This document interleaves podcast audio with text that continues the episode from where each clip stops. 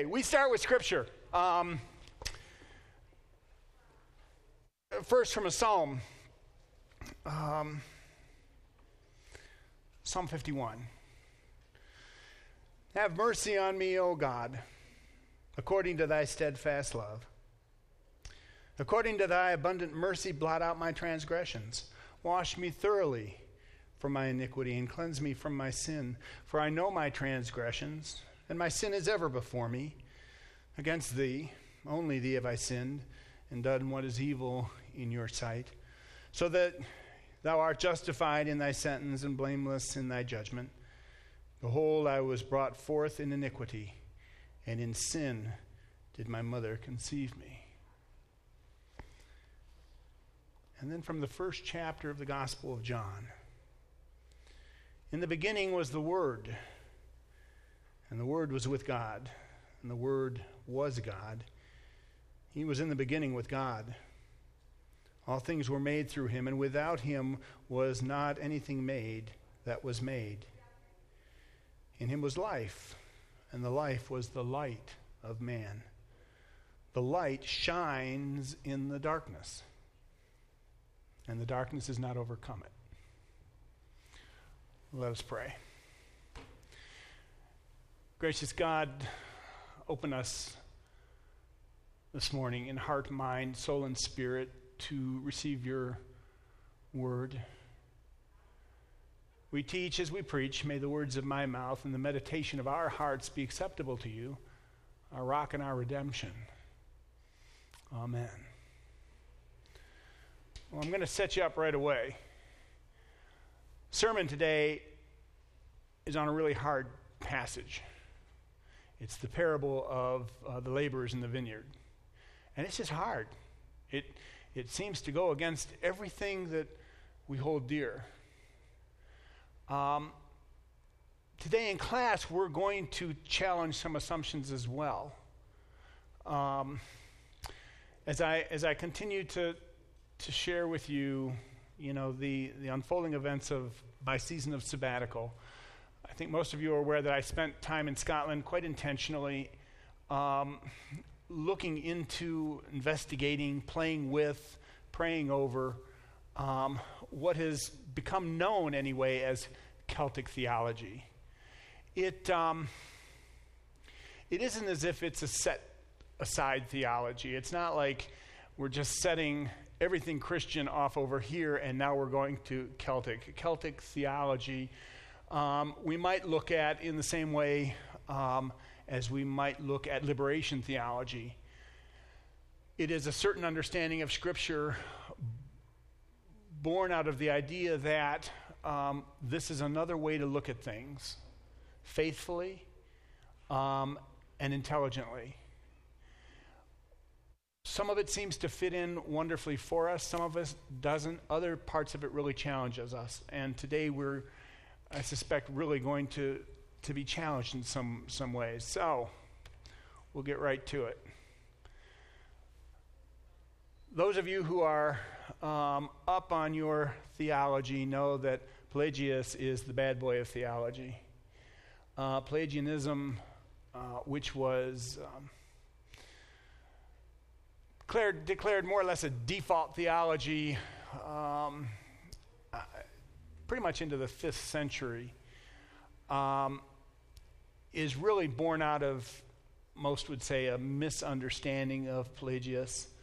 Um, of what he was actually trying to say. The, the Celts certainly believe this. So, um, much of what Celtic theology uh, presents as possibility for us uh, is born out of his thinking and his writing and his teachings.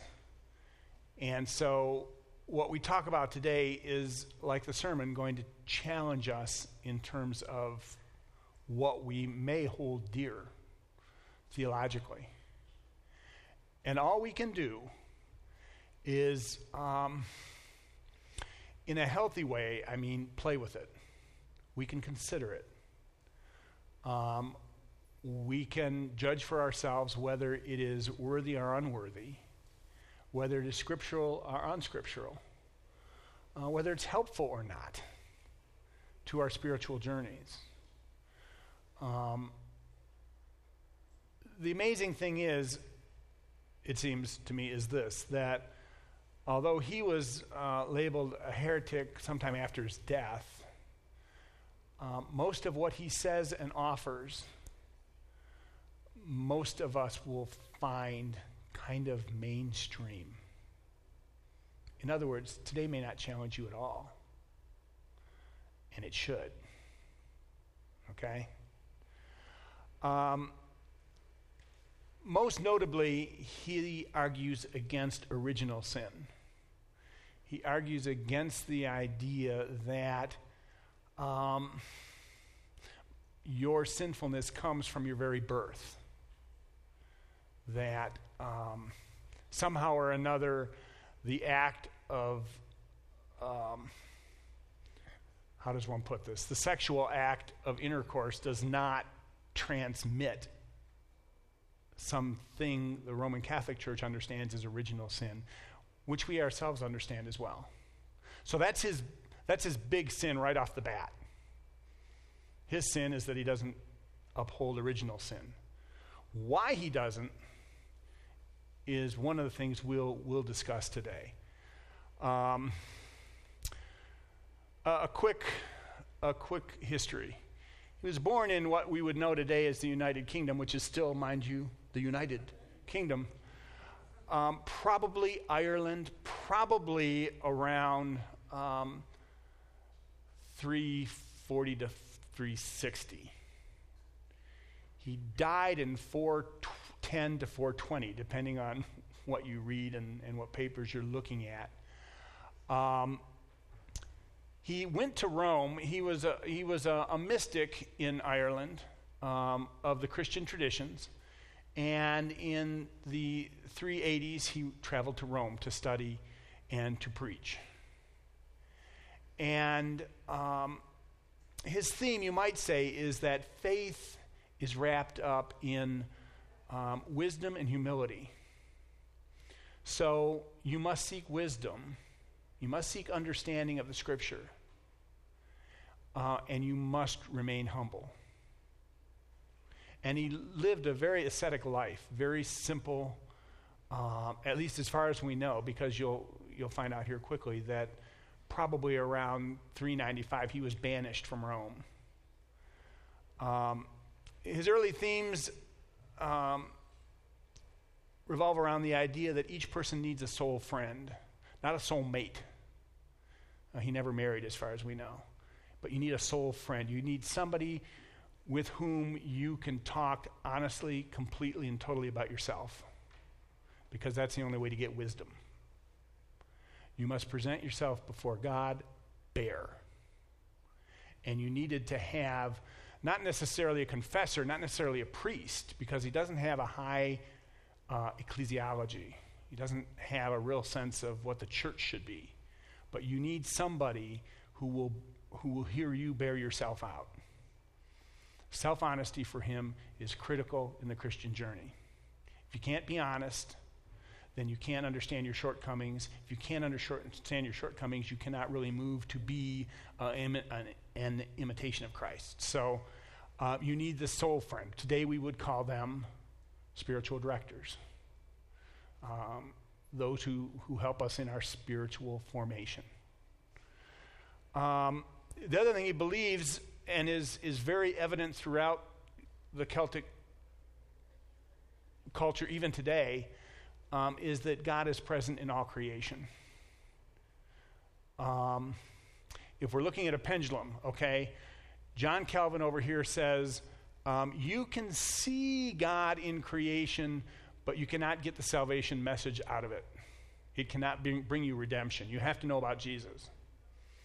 Um, and if you have over here this notion that you don't really need Jesus at all, that you can just look in creation and see that there's a God, it's evident enough to everybody.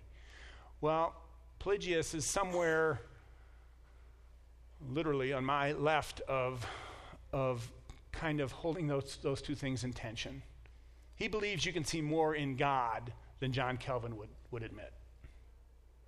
Let's just simply leave it at that. Um,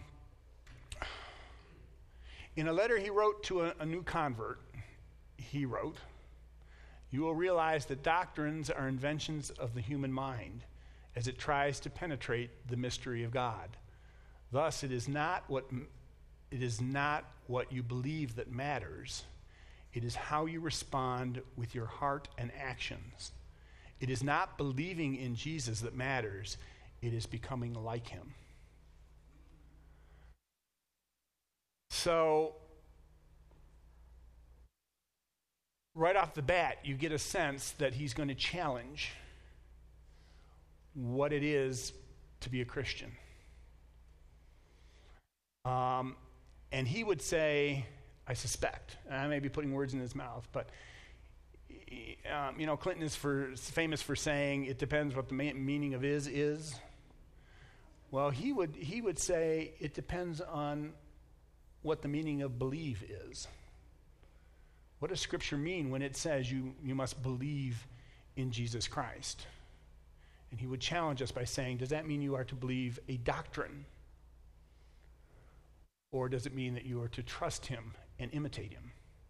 Imitation, of course, being the highest form of flattery. Um, imitation being that which you truly value. Um, so, although it, it sounds heretical to us, I think we also understand that there is an element of truth in what he's saying. That it's one thing to have this belief up in your head um, and yet still go out living life the same old way. Um, you can do that. But the gospel, he would say, presents a bigger challenge.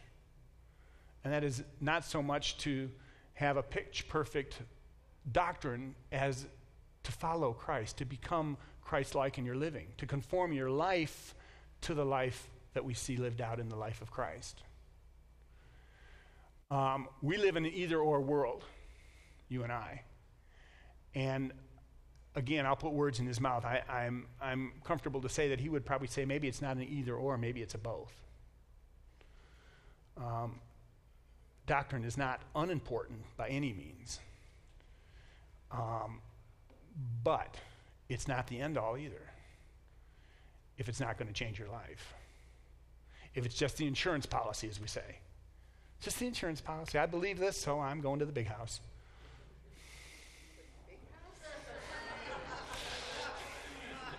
That wasn't even planned. Oh, it, it wasn't. um, uh, he is accused of, of teaching that we can perfectly become like Christ. That was, that was one of his big sins, is that as, if the challenge for us is to become Christ like, then is he also saying at the same time we can actually do it? Um, scholars and historians now understand that the charge is one made by his enemies.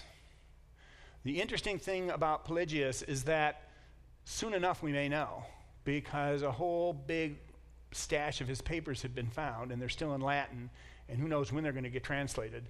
But we have something to start working off of. So he's either going to be further vilified or lifted up as a saint, or either or by some or the other. So we'll see.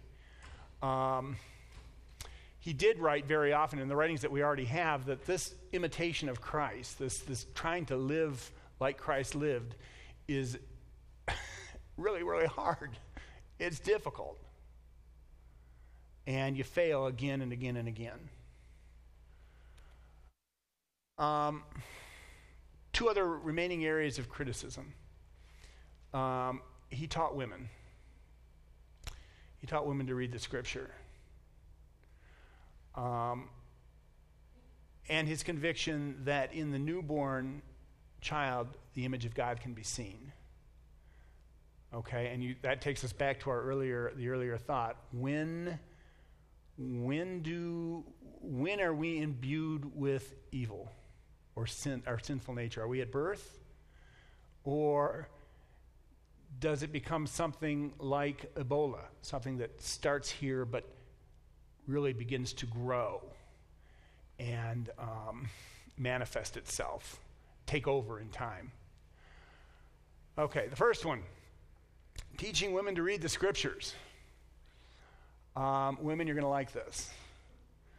He was one of the first to say that if, in fact, God's image is in everybody, that means the image of God is very much alive in women too. So now we know why he's a heretic. um, and so, if, if one of the ways of the faith is through wisdom, then you have to teach all people. Women have to be part of the circle if the goal is for them to know Christ and follow Christ and become Christ like. Um, it also is probably a, um, a holdout from his childhood. Because, again, in the Celtic culture, um, women and animals, I don't mean to put those in the same sentence, women um, are highly venerated, as is the natural kingdom. Uh, because God is everywhere. God is in all creation. God is in everything created. So um, one could also see that he's bringing some of his culture from, from Ireland and, and what we call the United Kingdom today, which is still an item highly revered in, in their community ethos. Um, he's bringing that to Rome with him. And he can see it in Scripture. So he can preach it and proclaim it. Um, one of the problems historians suggest that Pelagius has is that the women are flocking to him. And Augustine does not like that at all. Um, Augustine, t- with whom he is a contemporary, um, does not like any of this. Augustine will be his number one pain in the butt uh, for the rest of his life. Uh, conviction that the newborn child is the image of God, um, as the image of God uh, is to be seen. Um, and he just makes this, he, he, he just cannot see this idea of natural sin or original sin. He does not think it is biblical. He can't find it in the scripture anywhere. Um, and what he does see is this good, um, short of perfect, of course, creation that will nevertheless go down this road into sin. Um, where Augustine, um, Augustine lived in the nitty gritty of Rome, and he could see uh, the harshness of life all around him. He was, he was, for all intents and purposes, raised there. Um, and so he couldn't see any good born out of anything. Um, and so, also in line with, with kind of what would later we would label puritanical notions, um, Augustine begins to understand sexuality as a bad thing, um, as, as a, for lack of a better word, part of the evil even though we are commanded to do it for the purposes of, of population. Um, oh, here I put it better. Uh, he believes that, that from conception and birth we lack the image of God until it is restored in the sacrament of baptism. Which means, of course, you have to have a priesthood and you have to have a church. Um, and that conception, I don't know where all these capital letters are coming from, and that conception involves us in the, the sinfulness of nature, sexual intercourse being associated with lustful desires. Um, not so much love, but desires. Um, for me, th- this, um, Augustine is kind of like one of my heroes. Um, and so for me, this is a place where, where um, Pelagius really challenges me. Um, and I said this, I think, my first week, that one of, one of my issues is going to be or is um, what is sin and, and what's its nature? Um, from whence does it come? Um, he's going to challenge us on, on that. That is Pelagius, not Augustine. Um, Is this just more of the same thing? Um, it is ultimately the, the, emphasis of Pelagius that will, will win the day in Celtic theology. Um, if, if, you go and spend time in Celtic cultures and communities, um, even in the place where Orthodox Christianity lives, you still see and sense vestiges. Um, in the idea that, that, that women are equal, that they are, they are the image of God just as man is the image of God, and that children are revered as um, something very pure. Okay. Um, I think it's important for us to know that just simply because Pelagius suggested that um, we are not born into original sin. It doesn't mean he denies the existence of sin by any way, shape, or form. On the contrary, like Augustine, he sees it. And one of his big worries is that um, we go through life and our sin buries deeper and deeper within us the seed of God that is there. The image that is of God that is in us is buried deeper and deeper as we go through life and it becomes harder and harder to then dig back and um, and allow that image of God in you to begin to live again. Um, what we may consider the transformation. Uh, it becomes harder and harder as sin takes over more and more of who we are. Um, So the practice makes us perfect. The more we practice sin, the better we get at it, the deeper the image of God is buried within us, and the harder it is, therefore, to get to it. Um, so redemption, and this, this gets a little dry, I guess, but redemption can be understood in terms of setting free that image of God that's in us.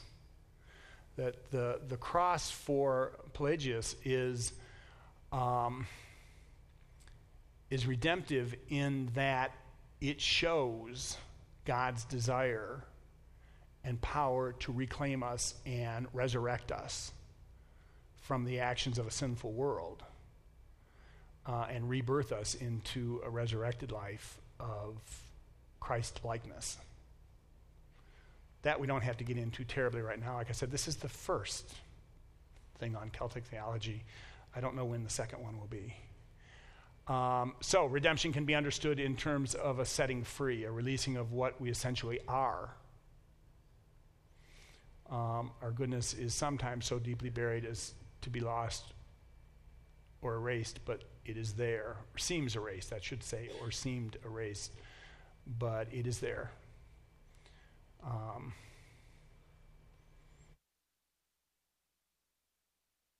want to get into discussion, which is I'm, I'm moving through this. Um, his downfall uh, revolves around Augustine. At some point, when, when, when Pelagius first arrived in Rome, praises were sung high and low of his theology. Um, but depending on your point of view, as people got to really know him, or as people became jealous of him, things began to change and at one point Augustine, and it has, it has basically to do with the notions of original sin. At one point, Augustine calls uh, the bishops together in Rome to have a council about him, about Pelagius. At the end of the first council, Pelagius is found innocent of any heresy. Um, Augustine calls a second council, and again he's found innocent. Augustine then takes him to the Pope and the Pope finds him innocent of any heresy. Um, so Augustine decides his only recourse is to go to the state. And he is charged by the state with disturbing the peace. Uh, and thus is banished from Rome. Soon upon this happening, of course, the Pope changes his mind and then agrees with the state.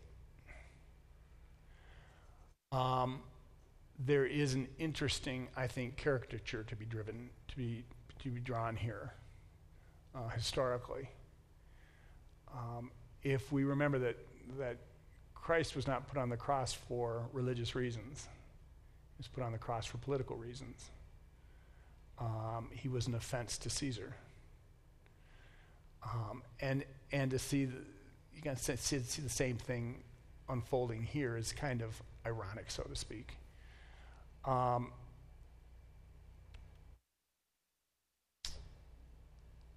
that's the end of what I'm going to say about Pelagius. The rest is discussion. So I hope you have something to say on this. Um, as I said, throughout the ages in the world of orthodoxy, Pelagius is um, is heretical. And yet, if I were to take a poll here today and ask you about the image of children, if I were to ask you about what you really felt about original sin, um, I bet there'd be some interesting confessions, which is okay because we have some crosses put up in the parking lot. And we, we can take care of any heretics here. Um, and again, for me, the, the thing that fascinates me about the Celtic understanding or what the Celtic understanding adds to or challenges orthodoxy um, with isn't to assume that everything Celtic is right and everything Orthodox is wrong. Of course not. Um, it's just that I find some of these things challenging and even beautiful in some of their own right. And so they're forcing me to go back and think again, which I'm sure Pelagius would love because wisdom's where it's at for him. To truly understand yourself um, is the only way in which you can really approach God, honestly. And then and only then can God rebirth the image within you of the divine self. Um, one last note, and that's this.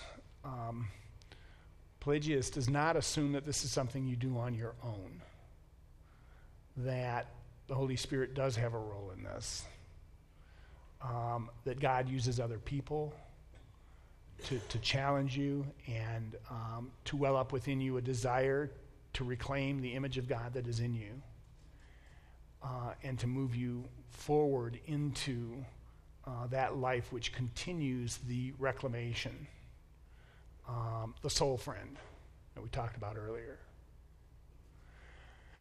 Now, if we're going to look at the two theologies, if we're going to consider briefly um, Augustine and Pelagius, I, I simply went to some scripture passages that I, I think would lend to discussion. Um, Pelagius is much, it's, it's really evident if you, if you read him, he's much more comfortable with the Gospel of John than he is with the Gospel of Matthew. And of course, Augustine is much more comfortable with Matthew than he is with John. Um, so Pelagius is going to say, you know, the image of God is born in all of us. He's going to go to uh, the story of creation. In God's image, we were created. Um, God is the light, the light is within us, and nothing can overcome that light. It's in us. Nothing can overcome it. It can be dimmed, it can be um, diminished, it can be hidden, but it cannot be extinguished. Um, Augustine is going to say, no, um, the image of God is not in you in that sense. What you need is to be baptized. And to be fair to Augustine, to talk about baptism, we're, we're not thinking like all the stereotypes you and I have of Catholics, you know, unfair and, as they are. Um, to be baptized is, in his book is to, to have the understanding that the community will um, introduce you uh, via the power of the Holy Spirit into a life of faith and you will grow into it, but you will never overcome, obviously, your sin. It will always be part of you. They both actually believe that. So, Pelagius is going to be real comfortable within the beginning was the Word. Um, what has come into being in him was life, and the life was the light of all people, shines in all people. The light shines in the darkness, and the darkness is not overcome by it. Um, raises interesting questions about um, kind of universalism. Is everybody saved then? If the light is in there somewhere, how gracious is God? Augustine, uh, perhaps the 51st Psalm was the thing that came to my mind immediately, and I went with it. Indeed, I was born guilty, uh, a sinner when my mother conceived me. You desire truth in the inward being. In other words, you demand something different inwardly. Uh, therefore, teach me wisdom in my secret heart. Um, those two seem to be the, the themes of the various players here. Now, my question to you is how does this sit? Um, I'm convinced of, of one thing, and that is that Scripture has many purposes. Uh, one is to teach, and it is to teach our mind and our, our reason. I have another belief that the Scripture is intent on forming our soul and our spirit. And its purpose is to um, have us enter into it and change who we are. Um, it seems to me, and this is greatly exaggerated, that, um, no, I can't even say that. I take that back. At first, at first blush, what does this do to you? What questions does it raise? Yeah, Jerry.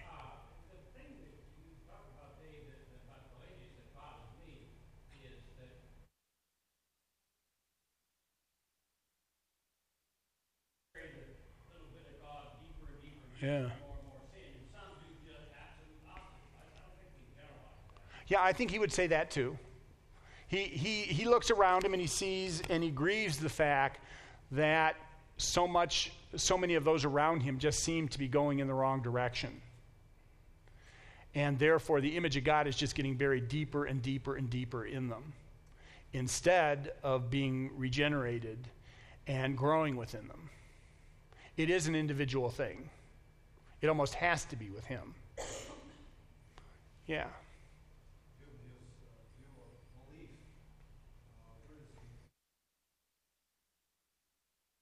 On the what?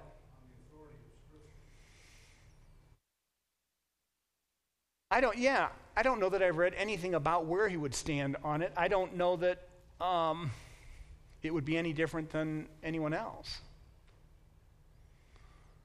Um,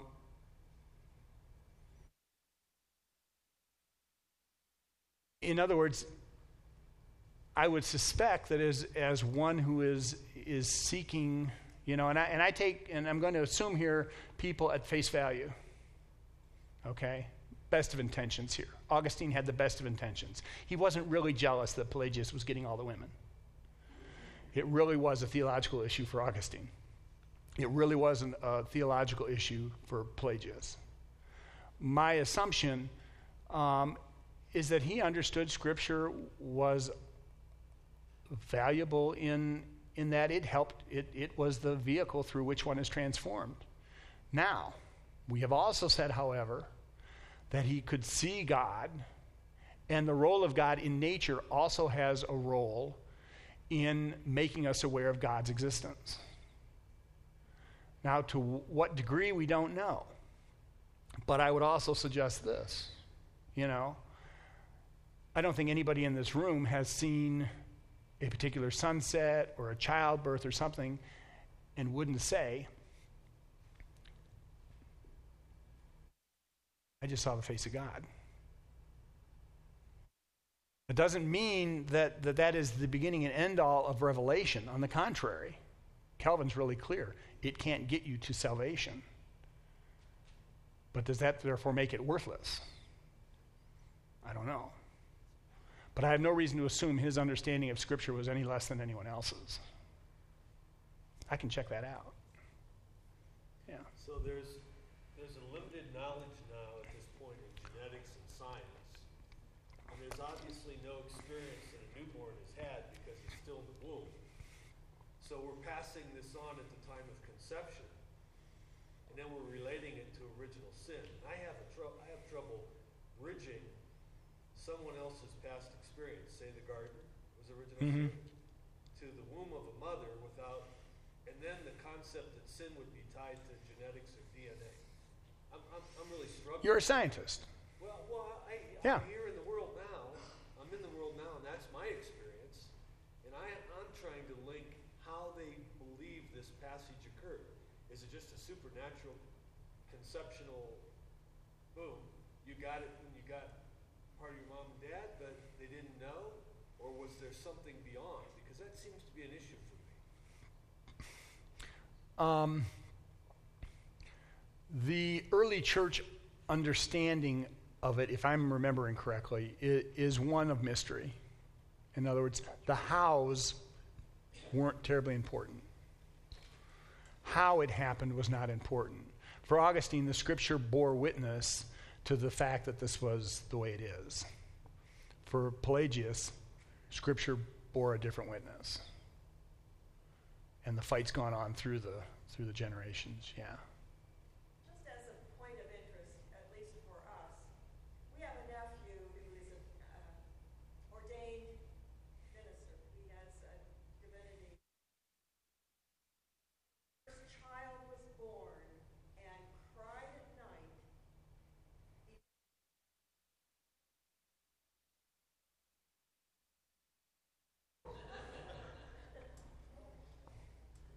He Did you say this was your son? Nephew. Thank goodness. now has five children. He doesn't say that anymore.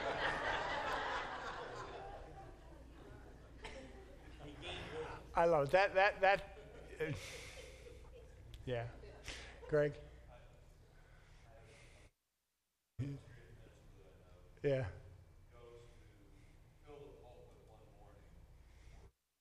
Okay, is this like is this like a rabbi and a priest and a minister going to a bar? Okay, all right, okay.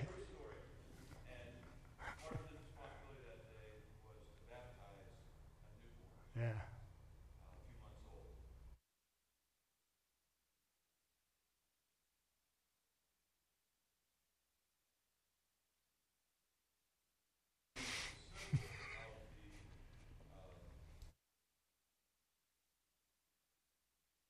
This is a Presbyterian church? Oof.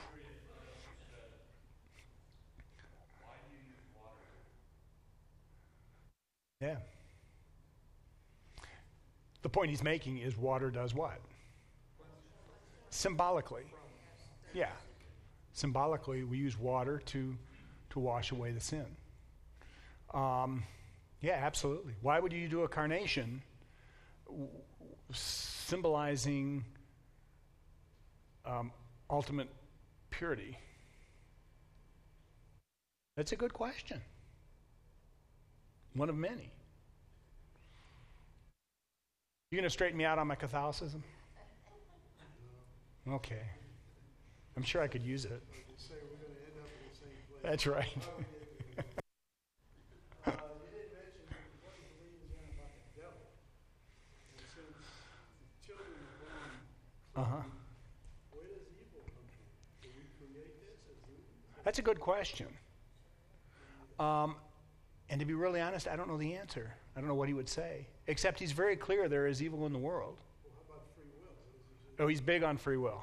He is huge on free will. so we can create bad things even though we were born clean, Oh, yeah. which means we bring upon ourselves this thing of yeah, yeah. But is that exclusive of, um, of a personified evil, of Satan or of a devil? I don't, You know, I would make the same argument that I think some evil in the world is very clearly from some power beyond myself. I'm also very clear that some of the evil in the world is my own making. Well, That, you know. You get to choose you're gonna do the devil Yeah. Yeah. You- Yeah. May create it all, you just choose whether you. But you have a choice, yeah. And the more choices you make, again, he was he's going to say, the more choices you make towards the evil, the more comfortable you become with it, and the deeper you bury the original image of God, which was born you in you at birth. Yeah. You know. Okay, Kent.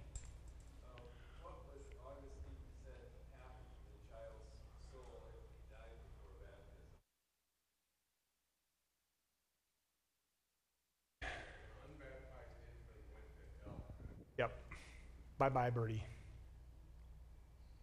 And and that is a pervasive thought, even, you know, things bleed into one another. I, I was um, about my third year of ministry in Traverse City, and we had a mother, it was Sunday morning, and we had a mother giving birth to twins.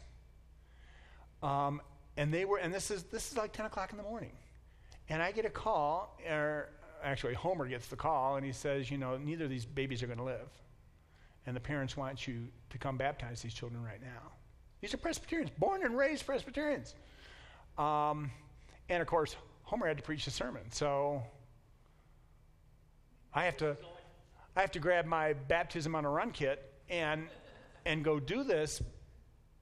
And, and the question becomes okay, is this the time for a theological debate? Not hardly. But yeah, Jim's right. Um, the understanding, and, and we have that in us somewhere. We have all kinds of things in us that we would never verbally say we believe, but when push comes to shove, we sometimes really feel the need to act on some of these things. It's really a bizarre thing about us. Somebody else had their hand up. It was, oh yeah, and then. My reaction is that uh, it seems like it's a lot like the uh, debate over circumcision. Uh, I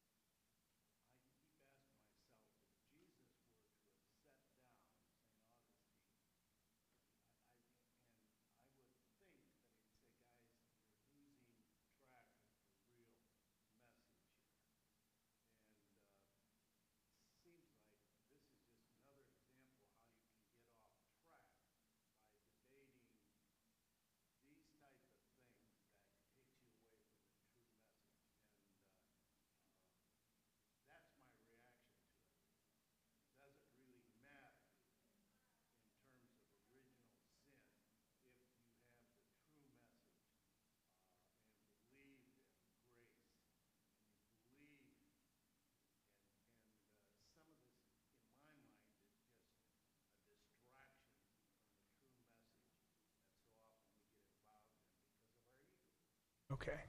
To, to some degree, oh boy, that, that elicited some response, didn't it? To some degree, I'm going to agree with you that we are easily, um, we are easily distracted critters. That's really true. But where my first thought go, my first thoughts go is to the cross. Okay. So what is the purpose of the cross? That's the It, pardon? That's the message. That's exactly the All right. But what is the message of the cross? That we are saved notwithstanding our sin. And now you can go and say sinful nature. And when did that sinful nature? I don't care when it started. All I know Okay. is my sins are forgiven notwithstanding my wicked nature if I believe in Jesus Christ. Now, a lot of the rest is to me Okay.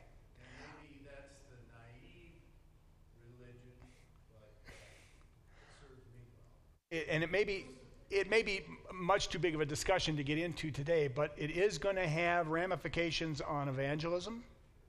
What does it mean to, to go out and share the gospel? What's the purpose of it? Um, what's the end game, so to speak? Um, and it's also going to speak to the, the purposes of the sacraments So it, it's, it's, I, I see where you're saying that it's easy to get muddled. On the other hand, it does raise very serious issues about, you know, how we practice our faith, what's important in practicing the faith. And that is a huge discussion, folks. I mean, it is, it's, it's theology from A to Z, is what it is. But nevertheless, okay, Jerry had his hand up, and then we'll come, because there have been other hands up.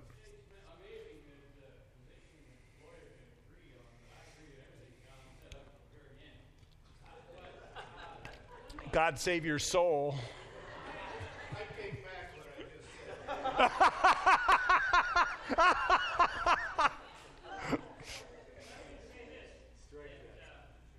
I, my God would not put a baby that's hell if he was, uh, if he were six months late getting baptized, whatever he was out by. Yeah, and the whole issue is what is baptism then, too? I mean, what, what's, yeah, we'll go to that. Okay, one and then two. All right. Corollary to what the judge just said. Okay. Do we in the church get too hung up on rules and laws? Not laws, Yeah. I, I, there are certain times I would say absolutely, but I don't think that this is unimportant, folks. I think it's very important. It, it may not be, it may be clear as mud, but they're important issues. Okay, one and then two and then three. Okay. Yes, thank you for the lesson. I agree.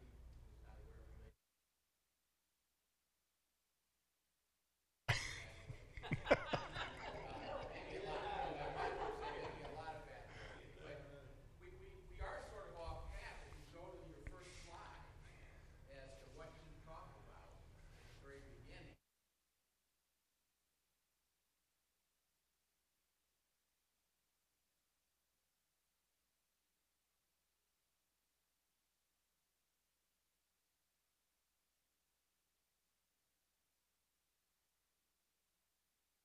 Following Jesus Christ and walking the path of Jesus Christ, and at least Okay. that's what he emphasized. And so now we get off on all this of original sin, sin.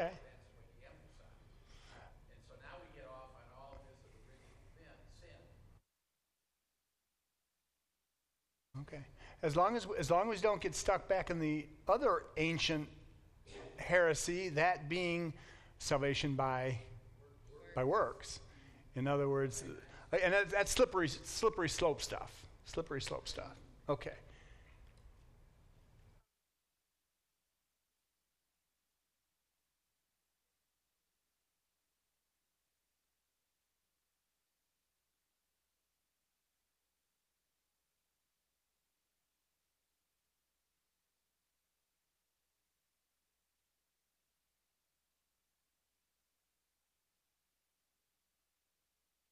Yeah. For original sin is not as clear for those things and not for God. Yeah. To fill that empty place, and that's our temptation, I believe.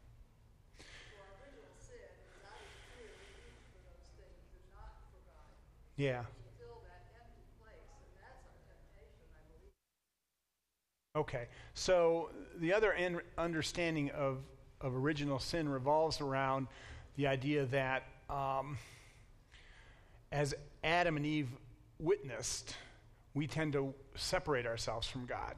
God says one thing, we just tend to do the other. And when we do the other, we have to go hide. So we separate ourselves. You know, we have to make fig leaves and, and all that. We, so the understanding that sin, the real si- genesis of sin, isn't some genetic thing in us passed on in that sense, but that it is, um, it is separation from God.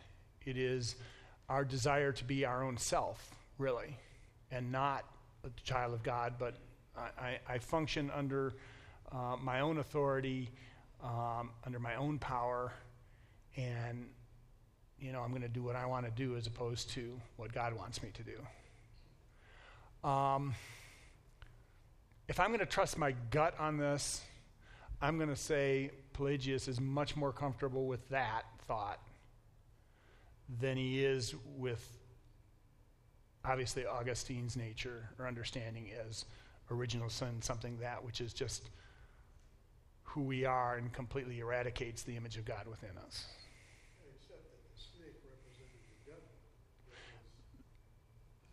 Very. But or or it represented that voice within us that caused us to be on our own. I mean, it's uh, how the the problem with Scripture is that so much of it is story, it's narrative. And yes, there is history there, and there is, there is and, and Paul is a brilliant um. But so much of Scripture is narrative, it's story. And story doesn't always lend itself to easy conclusions. And so, what is the devil? Is, what is the snake? Is the snake the devil? Is it Satan? Is it you and me and our consciousness? And I mean, uh, all right, somebody else. Yes. And no, wait a minute, wait a minute. There was somebody else. Was there somebody else? Yeah, it was you, and then you. Again. Can we put Paul in between these two extremes and remember that he said that man is prone to evil and slothful and good? And then ask the question that I haven't heard conscience Ooh. Conscience. in the Western civilization. We have this thing called conscience. Paul.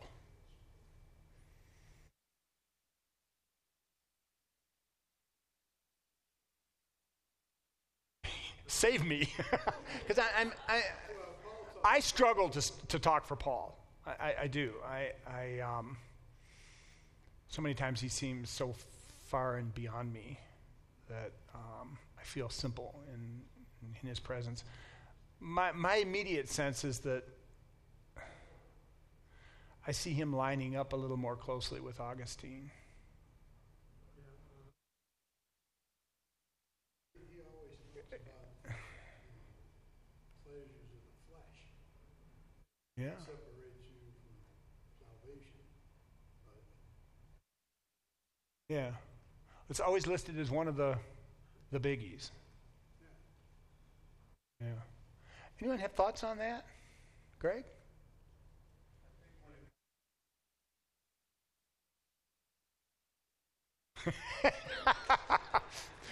Wha- thief on the cross was never baptized, yeah. and yet today you will be me. Me in paradise. Which is why the Quakers said you didn't even need water. And so they dry cleaned. So they what? Dry clean. Um, but, but I think what, what then they did was so often is that they tried to get so far away from the outward signs of baptism to make it an inward reality, which it really is, that I think they left and, threw the baby out with the bathwater. so to speak. and, and I think that The illusions today are just driving me nuts. Okay. what I, my main point is, is that a little bit, like John, what is the central issue? And the central issue really is, yes, there is sin. Yeah. Yes, we need Jesus to forgive that sin. And should we try to take parts of these rituals of baptism? Absolutely. But it's not the ritual Yeah. that gets us to heaven. It's not the ritual that helps us or, or, or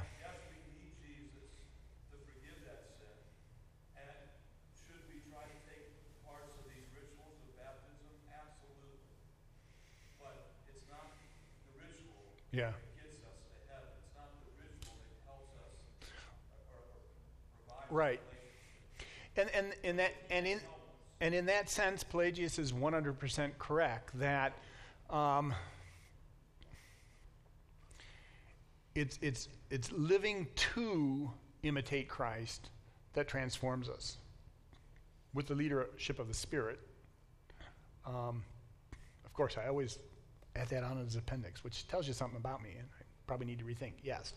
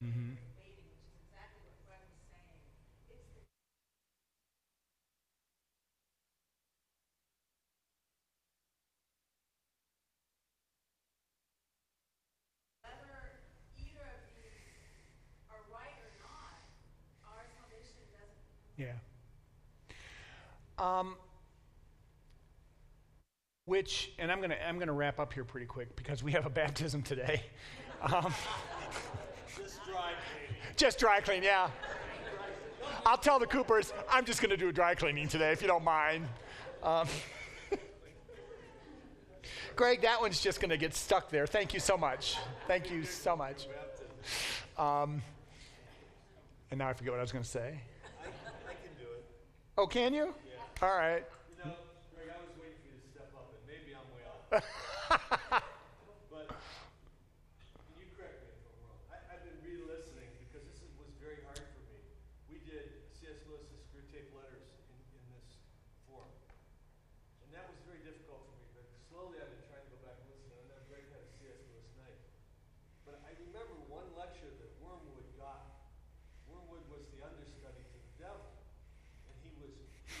Wormwood a really hard time. And I'm prefacing this with stuff that I love to study theology. Yeah. But Woodward was getting a lecture from the from the main devil. He said, Woodward, the whole goal here you're missing.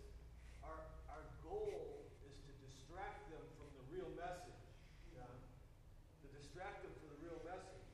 Get their consciousness off of the real message and onto religion and doctrine.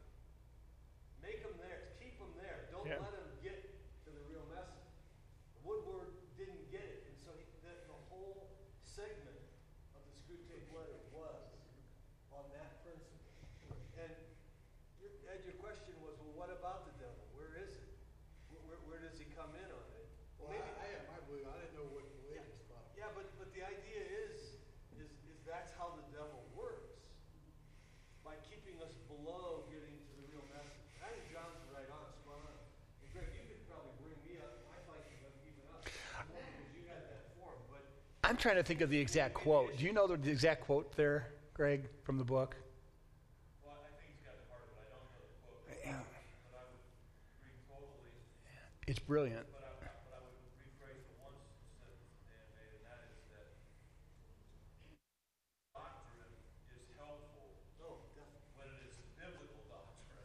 Oh, you go. Yeah. You fix it. That's why I asked you. Yeah, none of this is to diminish doctrine, and I and I don't want it. On the contrary, when you when you start to look at somebody who's different, um, it almost highlights the importance of of doctrine because whether you like it or not, we start to form our lives around our doctrine, whether we're conscious of it or not. Can you come over and baptize my two children who are going to die? Presbyterians. We, we, we form our lives around it. So, in that sense, it's very important. It's important to understand what we believe in because what we believe informs how we act. Okay, just like I said, a little challenge. Um, I would like to think that, especially coming off of sabbatical, that Christ Church is moving to the place where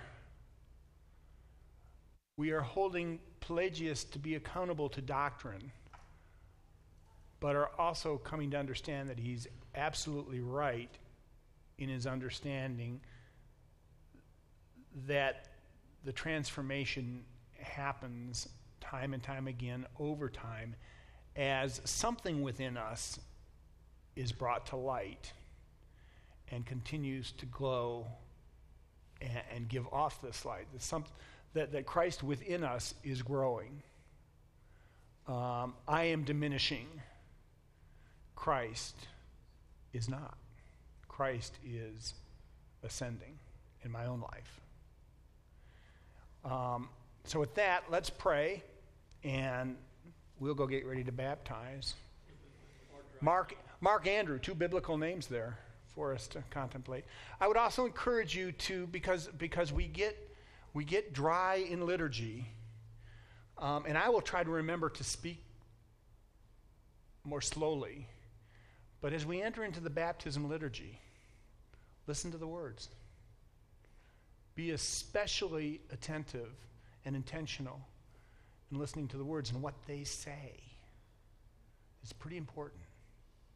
Let's pray. Gracious God, we move from one challenge now to the next, to a parable that confuses us and challenges us. We enter now into worship. Grant those of us who have always done, already done so um, a sabbatical or a, a Sabbath rest this afternoon. And those of us that enter into the sanctuary now, blessed with a sense of your Spirit, that we may hear the challenge and grope with it as you call us to. Bless us now to your purposes in Jesus' name. Amen. Go in peace. Thank you all.